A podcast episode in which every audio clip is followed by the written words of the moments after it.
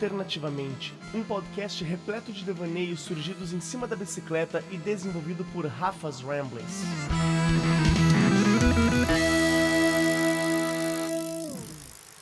Foram anos de ilusão e bandeiras roxas, os versos do sem voz, gritos de Lorca e Machado, rojões que roubam o sono nas noites em que assobiavam.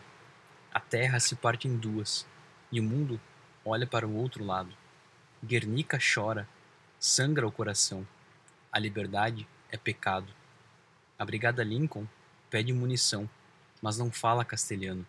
E eles gritam: não passarão com o sotaque americano. E eles gritam: não passarão com o sotaque americano. Essa é uma estrofe da letra Suya Mi Guerra, da banda La Raíz. Olá, amigos! Estamos aqui outra vez. Aqui quem fala é a Rafa. E aqui é o Rafa. O Rafa. E a Rafa. a gente voltou para continuar nossa saga, né? Saga das montanhas e das nossas histórias. E Ainda da barraca. Ainda da barraca. Hoje falamos de um camping em Nazaré. Paramos aqui para fazer nosso trâmite de podcast A semanal. gente, a gente fala que é pra fa- gravar podcast, é verdade que é pra fugir do calor. É, na verdade a gente tá bem cansadinho. Mas estamos legais, estamos aí, vamos lá pra nossa história de hoje. A gente terminou assim com suspense no último episódio, né? Falando que a gente ia conversar sobre o que aconteceu de menos esperado, né? O que que, que, que tava por vir nessas nossas histórias de montanha e conhecer pessoas. E, bom, hoje a gente vai contar de uma outra coisa muito legal. É, a gente deixou no ar que a gente tava cansado, com dor no joelho, com dor nas costas. Tava precisando de uma, de uma folga, porque a gente já tava há 10 dias pedalando sem parar. Quando a gente chegou na cidadezinha de Fabeiro. Fabeiro é uma cidadezinha minúscula, dá pra dizer que é um, quase um vilarejo, né? A gente procurou pra ter certeza, são 4.500 habitantes, de acordo com o último censo. E, bom, eu vou falando de Fabeiro e vou chorando. Na verdade, eu já comecei esse podcast, comecei parando já, porque já comecei chorando, porque a história que passou aqui foi também muito, muito legal, muito especial. É, bom, vínhamos então, como o Rafa disse, muito cansados e precisando recarregar nossas coisas, até porque o nosso carregador estava quebrado, como a gente já comentou. Então a gente precisava parar em algum lugar, rever as coisas, né? Dar uma olhada na internet, nas mensagens. E a gente tinha mandado um e-mail pra marca, né, pra ver que ele ainda tava Isso. na garantia, mas não tinha internet pra conferir se eles tinham respondido. Então a gente tinha uma certa urgência em tentar consertar tudo o mais breve possível, né?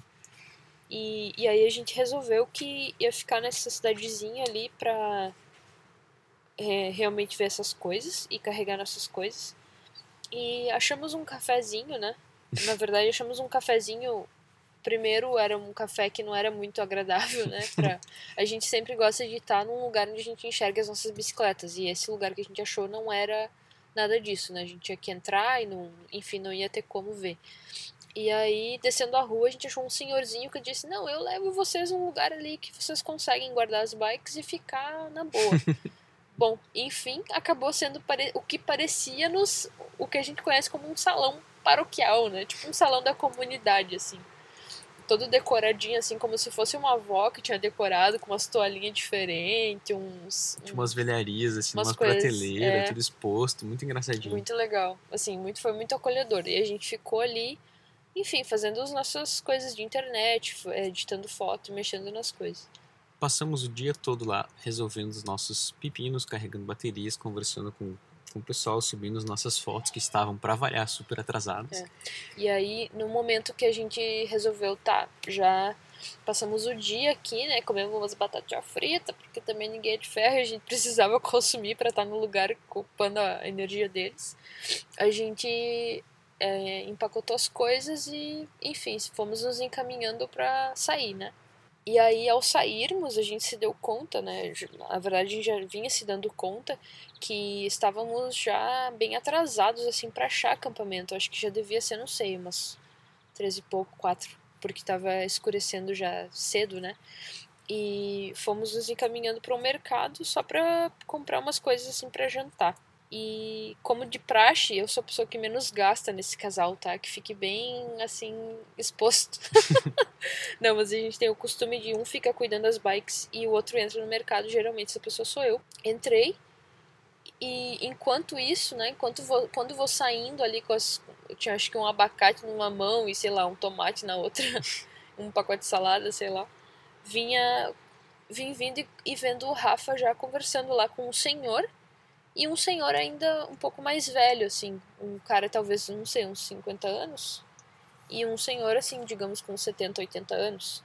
E não, tá, não entendi muito bem, mas é, volta e meia param pessoas para conversar com a gente, então a gente já tá bem acostumado com isso.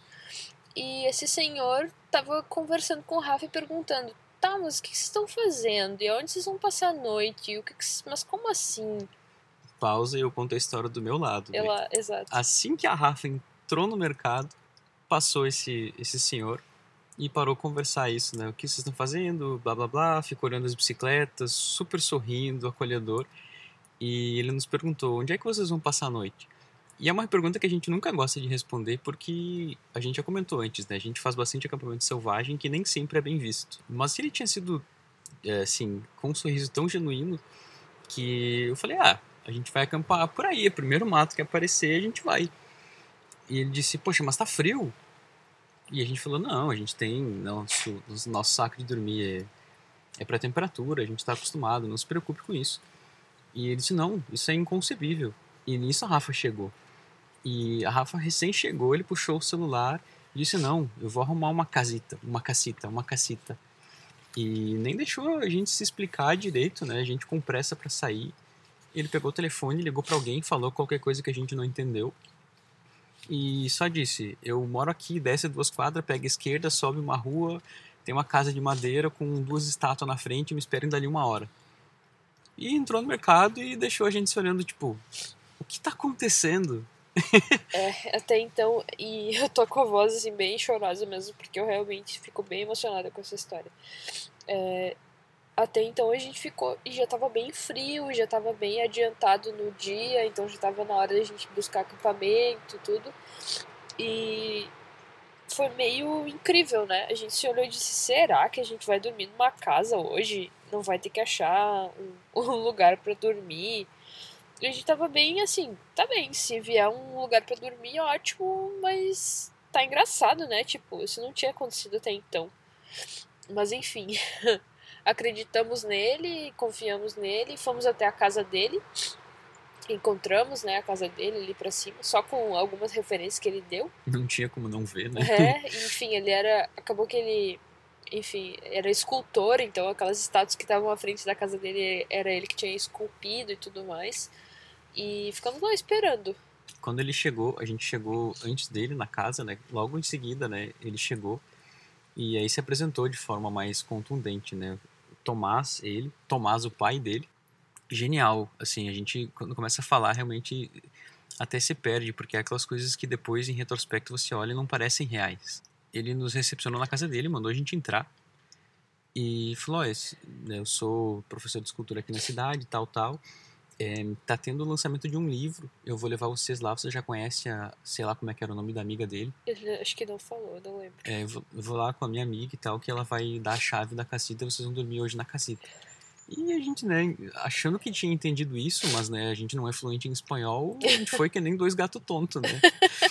E o lugar que ele nos levou, a gente vai deixar o link aqui na descrição, é, chama La Escuela de Ayer, ou a Escola do Ontem que é como se fosse um museu, é, é uma antiga escola que foi transformada num museu que justamente conta como era o ensinamento, como eram as escolas é, né, de, de antigamente, na do passado. Na época do pai dele, digamos. Isso, né, é um bom exemplo. Na época do pai dele, que depois a gente veio descobrir que tem 82, 83 é. anos, já não, já não me recordo mais. Eles têm uma, uma exposição permanente, também vai estar no, no link da descrição, que chama La Pizarra Borrada, o, o, quadro, o quadro apagado, apagado, que é justamente porque ela busca mostrar, hoje em dia, as coisas que não eram contadas na época da ditadura. Que a Espanha também tem uma história recente bem conturbada, que a gente vai tentar abordar de forma breve. E, de novo, né, a gente não é historiador, a gente só tentou ler e se preparar com aquilo que nos foi contado também. E a gente vai tentar separar assim, a história um pouco mais bonita de cara e né, com vários avisos de gatilho, vai deixar a parte um pouco mais pesada para quem se interessar e tiver estômago para a parte final. Que né, ajuda a amarrar a história, a gente recomenda, mas né, a gente sabe que é, hoje em dia já está fácil perder a paciência, então a gente vai tentar deixar essa parte mais separada. É, mais separada.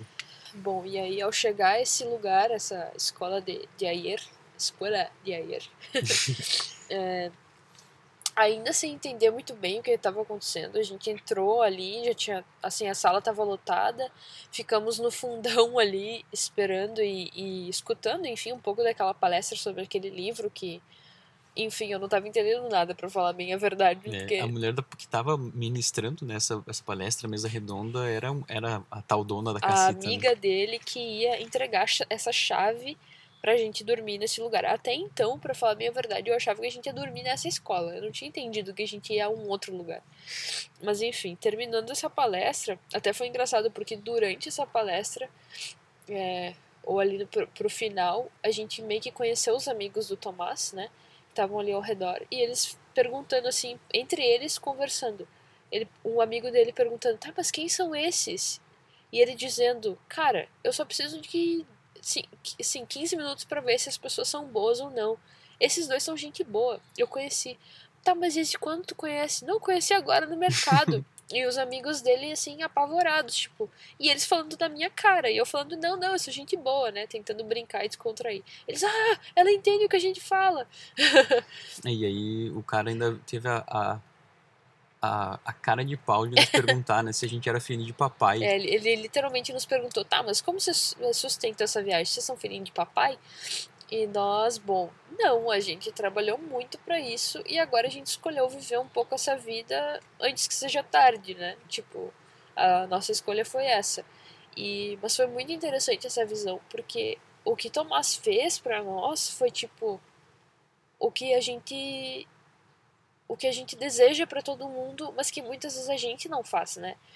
Que não estou dizendo que todo mundo tem que sair acolhendo estranhos na rua, mas assim, se abrir um pouco para as pessoas, né? E ele abriu ali uma conversa com a gente, viu que a gente não estava fazendo nada errado, nada de mal, a gente só era dois viajantes que estavam passando por aquela cidadezinha e que provavelmente iam ter uma noite muito fria.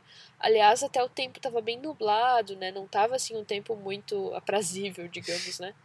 Quando a gente saiu dali, então, com a chave em mãos, ele nos levou até a casa, que a foto do episódio é da frente dessa casinha. Foi, essa foto já foi tirada de manhã, né? Quando a gente ah, é saiu. É verdade, na saída. Pra entregar a chave para ele. E se vocês voltarem é, no nosso Instagram, ainda tem postagens ali de dentro da casa. É, ele acendeu a lareira para nós, tinha aquelas lareiras portáteis que queimam é, pequenas farpas de madeira ou alguma coisa assim, feitas especificamente para aquilo. É, a gente conseguiu tomar banho, cozinhar, tinha até comida na, comida na geladeira, que ele falou que se a gente quisesse usar, a gente poderia. Algo assim tinha que. TV, né? Que TV, a gente não assistiu, mas que tinha. Olha, assim, quando a gente escutava essas coisas nos episódios de podcast dos outros, pareciam mentira. Até que aconteceu com a gente, a gente se olhava assim, já dentro da casa, assim. Eu tinha certeza que a hora que a gente fosse devolver a chave no dia seguinte, ele ia nos cobrar 100 euros por aquela noite. Eu tinha certeza. Que não aconteceu, né? Spoiler. é, é legal porque, tipo, não, não era o valor, né? Foi o valor emocional. Tanto que eu tô aqui. Antes de começar a gravar esse podcast, eu já sabia que eu ia passar por esse processo. E aí, no, no final, acabou que, só para explicar o que, que era essa cacita que a gente dormiu, o Tomás é professor de escultura e eles têm umas casitas mesmo, não tem outra palavra para explicar melhor, que eles cedem para os alunos quando vão lá, enfim, ter as aulas durante o verão, que ele tem um projeto no verão. E essa casita onde a gente dormiu era uma dessas desses lugares, né? Então tinha ele lá. passou por aluno dele, né? É. E aí ele falou, não, tem esse. Tô vendendo pessoal... escultura, apenas 3 mil euros cada uma. e aí tem esse pessoal que vão dormir numa dessas hoje, não vão dormir na rua, não. Então só pra vocês entenderem o que, que era essa casinha, né? Não era casa de nenhum deles, mas sim uma casinha que eles tinham lá à disposição de alunos e coisas afim. Aí no dia seguinte, né, na hora de sair, ainda assim bem incrédulos, mas a gente tinha já passado uma noite maravilhosa, quentinha, né? Estávamos, inclusive muito engraçado porque durante a nos nossos acampamentos a gente estava acordando super cedo, saindo, e nesse dia foi tipo, ai, que preguiçinha, né? Essa cama tá tão boa, enfim. Mas é legal, assim, às vezes no friozão é muito legal ter uma, uma casita para dormir, né? Uma caminha. Aí a gente foi se assim, encaminhando para organizar tudo sair chega na hora de sair, a chave não funciona. Falei, pronto, tamo aqui, ó, vamos ser, vamos ser roubados, tamo aqui presos, tamo presos nessa casa. No fim, o Tomás esqueceu de nos avisar que tinha um problema mesmo com a chave, mas por sorte a janela dava pra rua, né? A gente conseguiu pular a janela e abrir a porta por fora. Foi bem, até bem engraçado se alguém estivesse olhando aquilo. É, saímos acho que umas 10 horas mais ou menos, né? E nos encaminhamos para casa dele, que ficava umas poucas quadras de distância. Até ah, porque, né, Fabeiro tem 4.500 é, habitantes. É, tipo, Tudo fica é algumas vila. quadras. É, aquilo lá é uma vila, então... Enfim, chegando na casa dele, daí, ai, como é que passaram a noite, não sei o que, entrem aí. É o tipo de cidadezinha que tu deixa todas as suas coisas de valor na bike na rua e não acontece nada, né? Então a gente sentou, é, entrou na casa dele, tinha uns gatinhos, né? Ficamos brincando com os gatinhos, conversando. É, ganhamos uns morangos que ele nos deu, ofereceu o café da manhã, mas a gente já tinha tomado. E, enfim. Ele nos, nos levou para mostrar a casa, quando ele falou que era professor de escultura. E aí ele comentou, na noite que a gente ficou na cacita, na noite anterior, é, era a noite dos Goya, que é tipo um. É, como se fosse uma, é uma premiação de cinema espanhola. E aí ele comentou, disse que ele gostava muito de cinema, de literatura, mostrou um livro que ele estava lendo, tinha sido um livro super premiado na Espanha. E quando eu eh, lia, né, lia a orelha do livro, me interessei, ele nos deu o livro. Ele disse, ah, não, acabei de ler ainda, mas acho que vocês vão gostar também. Eu sei que quando a gente viaja, a gente acaba lendo bastante. Nos deu o livro de presente, nos mostrou a bicicleta do pai dele, que inclusive está lá no nosso Insta também, a foto. É uma bicicleta super relíquia, assim, antiga, que ele é, deu uma, um, uma renovada, empresta para os alunos, quando os alunos vão lá. Assim, a gente não sabe descrever né, em palavras é, o, o, o, que passou. Antes de sair, a gente estava assim, caminhando para a porta já. Ele começou a contar né, que, na verdade, a família dele não era dali. O pai dele tinha nascido em outra, em outra área da Espanha e foi levado para lá na época da ditadura do Franco para trabalhar num, nos campos de, de trabalho forçado. E a partir daqui fica os nossos avisos, né? É, a história fica um pouco mais escura, um pouco mais difícil, é, mas a gente acha que é importante porque ela, sabe, passa por tudo o que dá sentido para as ações do Tomás e para muitas das coisas que a gente vê viver na Espanha e infelizmente vive no Brasil também. O, o avô dele foi levado para um campo de trabalho forçado da época da ditadura do Franco e a avó né, dele foi foi para lá atrás do pai dele com os três filhos pequenos. Um deles, o Tomás pai, que hoje está com 82, 83 anos. E eles acabaram se fixando por ali e ficaram. O Tomás filho que nos recepcionou acabou nascendo, sendo criado ali e tudo, mas eles têm essa essa história, né? Que depois, é, de novo, se, se vocês voltarem nas nossas postagens, é, tem fotos de uma mina que a gente passou na saída. É, a gente procurou alguma relação é, aquela ali não está listada como campo de trabalho forçado, mas ele nos comentava que eram minas como aquela que são lindas, se você olha, são minas hoje abandonadas, então tem uma água super translúcida, é, são lugares muito bonitos, né, embora tenham um significado bem, bem feio, assim, né, de, de trabalho forçado, essa história que o trabalho liberta o homem e coisas que infelizmente a gente sabe bem. Bom, e aí quando a gente falou sobre é, a ditadura de Franco e sobre as, os trabalhos forçados e tudo que eles passaram, só para dar um panorama geral e fazer a, a explicação né, sobre o, a citação do começo, que tem todo uma, uma, um significado né, nessa, nesse episódio e nessa história. É, só para então vocês relembrarem ou entenderem, para quem não sabe, que a Guerra Civil Espanhola durou entre 1936 e 1939. Essa citação, a Olá Raiz, é uma banda que a gente recomenda muito.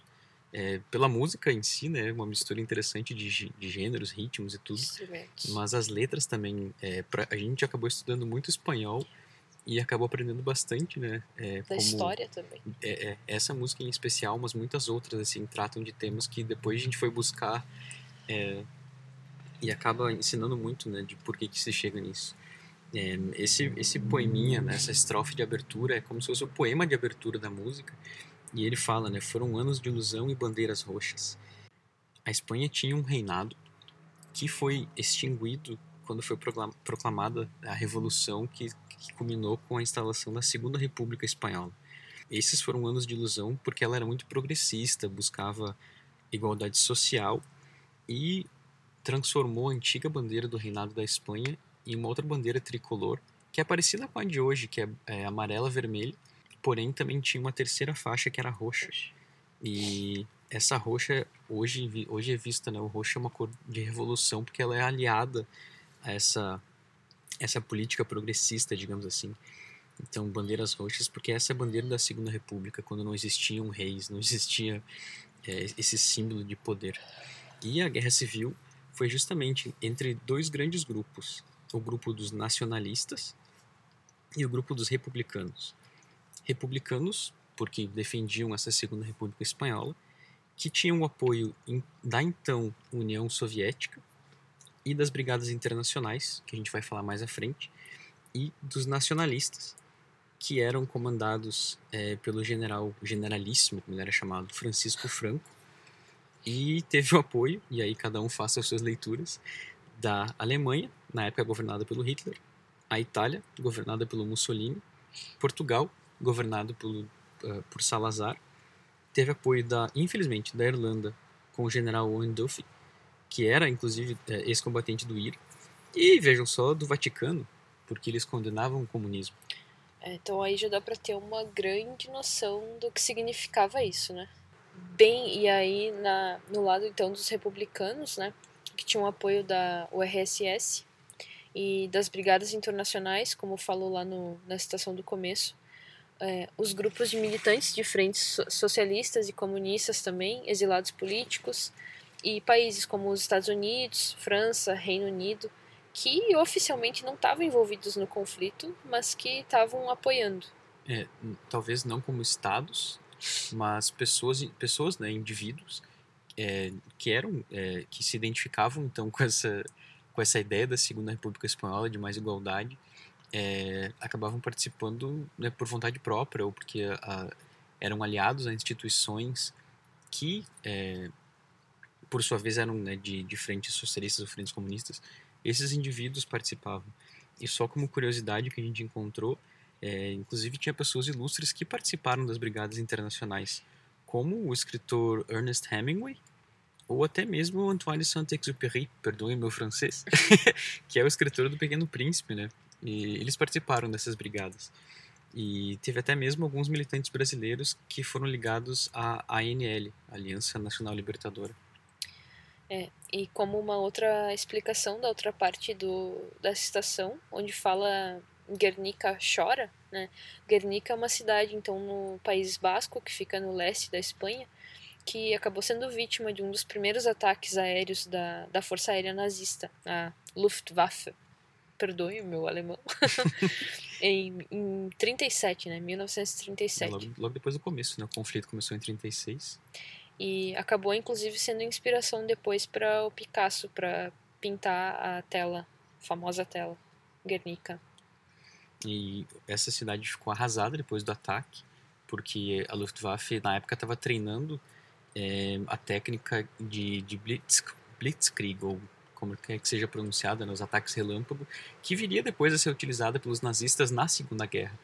E essa, esse ataque a Guernica foi uma demonstração e um treinamento para desenvolver essa técnica, onde a força aérea, que era muito poderosa, né, vinha, assolava a região com bombas e depois de feito o maior estrago, vinha eh, os grupos de combate rápido, as infantarias, e terminavam o serviço. Termina. né? Então, e hoje, por isso, a cidade hoje é um símbolo de paz. Ela tem até cidades irmãs em outros países. Eh, se vocês quiserem procurar, é, é, é triste e é bonito, né? O, o resultado. Eu Por que acho. que a gente aprende, ou deveria pelo menos aprender com a história. né? Exatamente, eu acho que fica sempre essa lição do olhar para trás, mas olhar para trás para não repetir os erros, né? Bem, a, a Guerra Civil terminou em 39, como a gente comentou, e o lado, infelizmente, dos nacionalistas venceu. E Franco governou até 65. Durante todo esse tempo que ele ficou no poder, é, foram feitas várias barbaridades. É, dentre elas, né, esses campos de trabalho forçado dos combatentes do lado republicano e de pessoas que se voltavam contra o governo dele. Por isso, né, a gente achou interessante trazer esse, esse contexto histórico, porque a gente acabou sendo jogado de cabeça nele sem ter a menor noção. E quando ele morreu em 65, ele acabou indicando a pessoa de Juan Carlos de Bourbon para sucedê-lo, porque ele era filho do rei que governava a Espanha na época que a Segunda República foi instaurada. É, e por isso, né, Juan Carlos foi indicado para sucessor. E muito tempo depois a gente veio a entender esse contexto, porque em vários momentos, né, a gente via pichado na, nos muros Sim, e tudo. e escutava em músicas também a frase É, Los Borbones son os ladrones, ou os Bourbons são os, são os ladrões. E a gente não entendia isso, né? Entendia que se referia talvez a um clã, uma família, mas não entendia o porquê. E acabou vindo de bônus esse, essa pequena gota de conhecimento. Né? Então, para nós, o que ficou de maior, assim, tesouro mesmo, né, dessa, desse episódio da nossa vida, além da, de toda a questão emocional, né, de conhecer essas pessoas maravilhosas que são Tomás e Tomás, filho e pai, que nos receberam e nos apoiaram e nos, enfim, nos acolheram mesmo, né, assim como Carmen, assim como outras pessoas que virão, né, assim como tantos outros dos nossos uh, episódios anteriores, foi a questão da gente estar, tá, que nem o Rafa disse, sendo jogado de cabeça numa história que nem é a nossa, mas que é a nossa, porque somos cidadãos do mundo, né? Podemos olhar para a história dos outros lugares e também aprender com ela. Se a gente não pode, às vezes, olhar para a nossa própria, que a gente olhe essas questões que aconteceram em outros lugares e, e como fazer isso estar tá presente na nossa vida hoje de uma forma que não a que não se repita, né? E que a gente possa levar esses, essas coisas adiante. É... Tem até aquela letra da Marisa Monte, né, que é, gentileza gera mais gentileza. Uma das coisas que o Tomás justificava para nos tratar como ele tinha tratado é que ele tem duas filhas que, segundo ele, já tinham viajado muito. E ele tratava as pessoas da forma que ele gostaria que as filhas fossem tratadas. E é uma forma, para nós, incrivelmente bonita né, de, de agir. A gente tinha tudo para passar por Fabeiro sem grandes emoções. Era uma cidade pequena que a gente usava para carregar as baterias, comprar pão e já era. Era basicamente, se você falar talvez com um viajante de carro, se a, essa pessoa passar por Fabeiro, vai ser assim, ah, nem vi. Foi tipo engat... Passei por Fabeiro engat... pra ir pras montanhas. né? Engatei uma segundona ali, uma terceirona, sei lá, e passei voando. E para nós poderia ter sido só um ponto de parada, um pit stop ali para recarregar as baterias, e acabou sendo essencial no nosso conhecimento humano e histórico, né? Então fica fica no ar essa, essa ideia do talvez se colocar numa situação de vulnerabilidade não precisa ser só um risco que tu está assumindo, mas pode ser um risco de sair muito mais rico, né? É, a gente costuma dizer que a viagem não começa só quando ela inicia e ela definitivamente não termina quando a viagem acaba, né? Tipo, o, que, que você adquire de conhecimento antes, né? O que, que a gente quer tirar dos destinos que a gente vai e o que, que a gente aprende para que fique com a gente, né? Tipo, a gente viaja por viajar ou a gente aprende com esses lugares. Ainda que às vezes sem querer, como foi o nosso caso. Porque a gente sabia que ia conhecer é visitar lugares bonitos, sabia que fatalmente ia encontrar pessoas legais, porque todo mundo encontra, né? todo mundo fala que o legal da viagem são as pessoas, mas certamente a gente não contava com essa carga cultural, assim, às vezes não tão agradável, mas né, conhecimento é sempre conhecimento e vai ligando um ponto ao outro, né? E para terminar, então, tem essa segunda parte da, da citação do começo, que é a parte da mesma música, e ficam agora com esse, essa última estrofe. Quando os anos passam e as feridas da guerra são curadas, quando a memória dos dias dolorosos e sangrentos desaparece em um presente de liberdade, paz e bem-estar, quando os rancores desaparecem, converse com seus filhos, Conte-lhes sobre esses homens e mulheres das brigadas internacionais. E então a gente se despede com lágrimas. E até um próximo episódio bem mais agradável, Ou não. pelo menos para vocês. Até a próxima.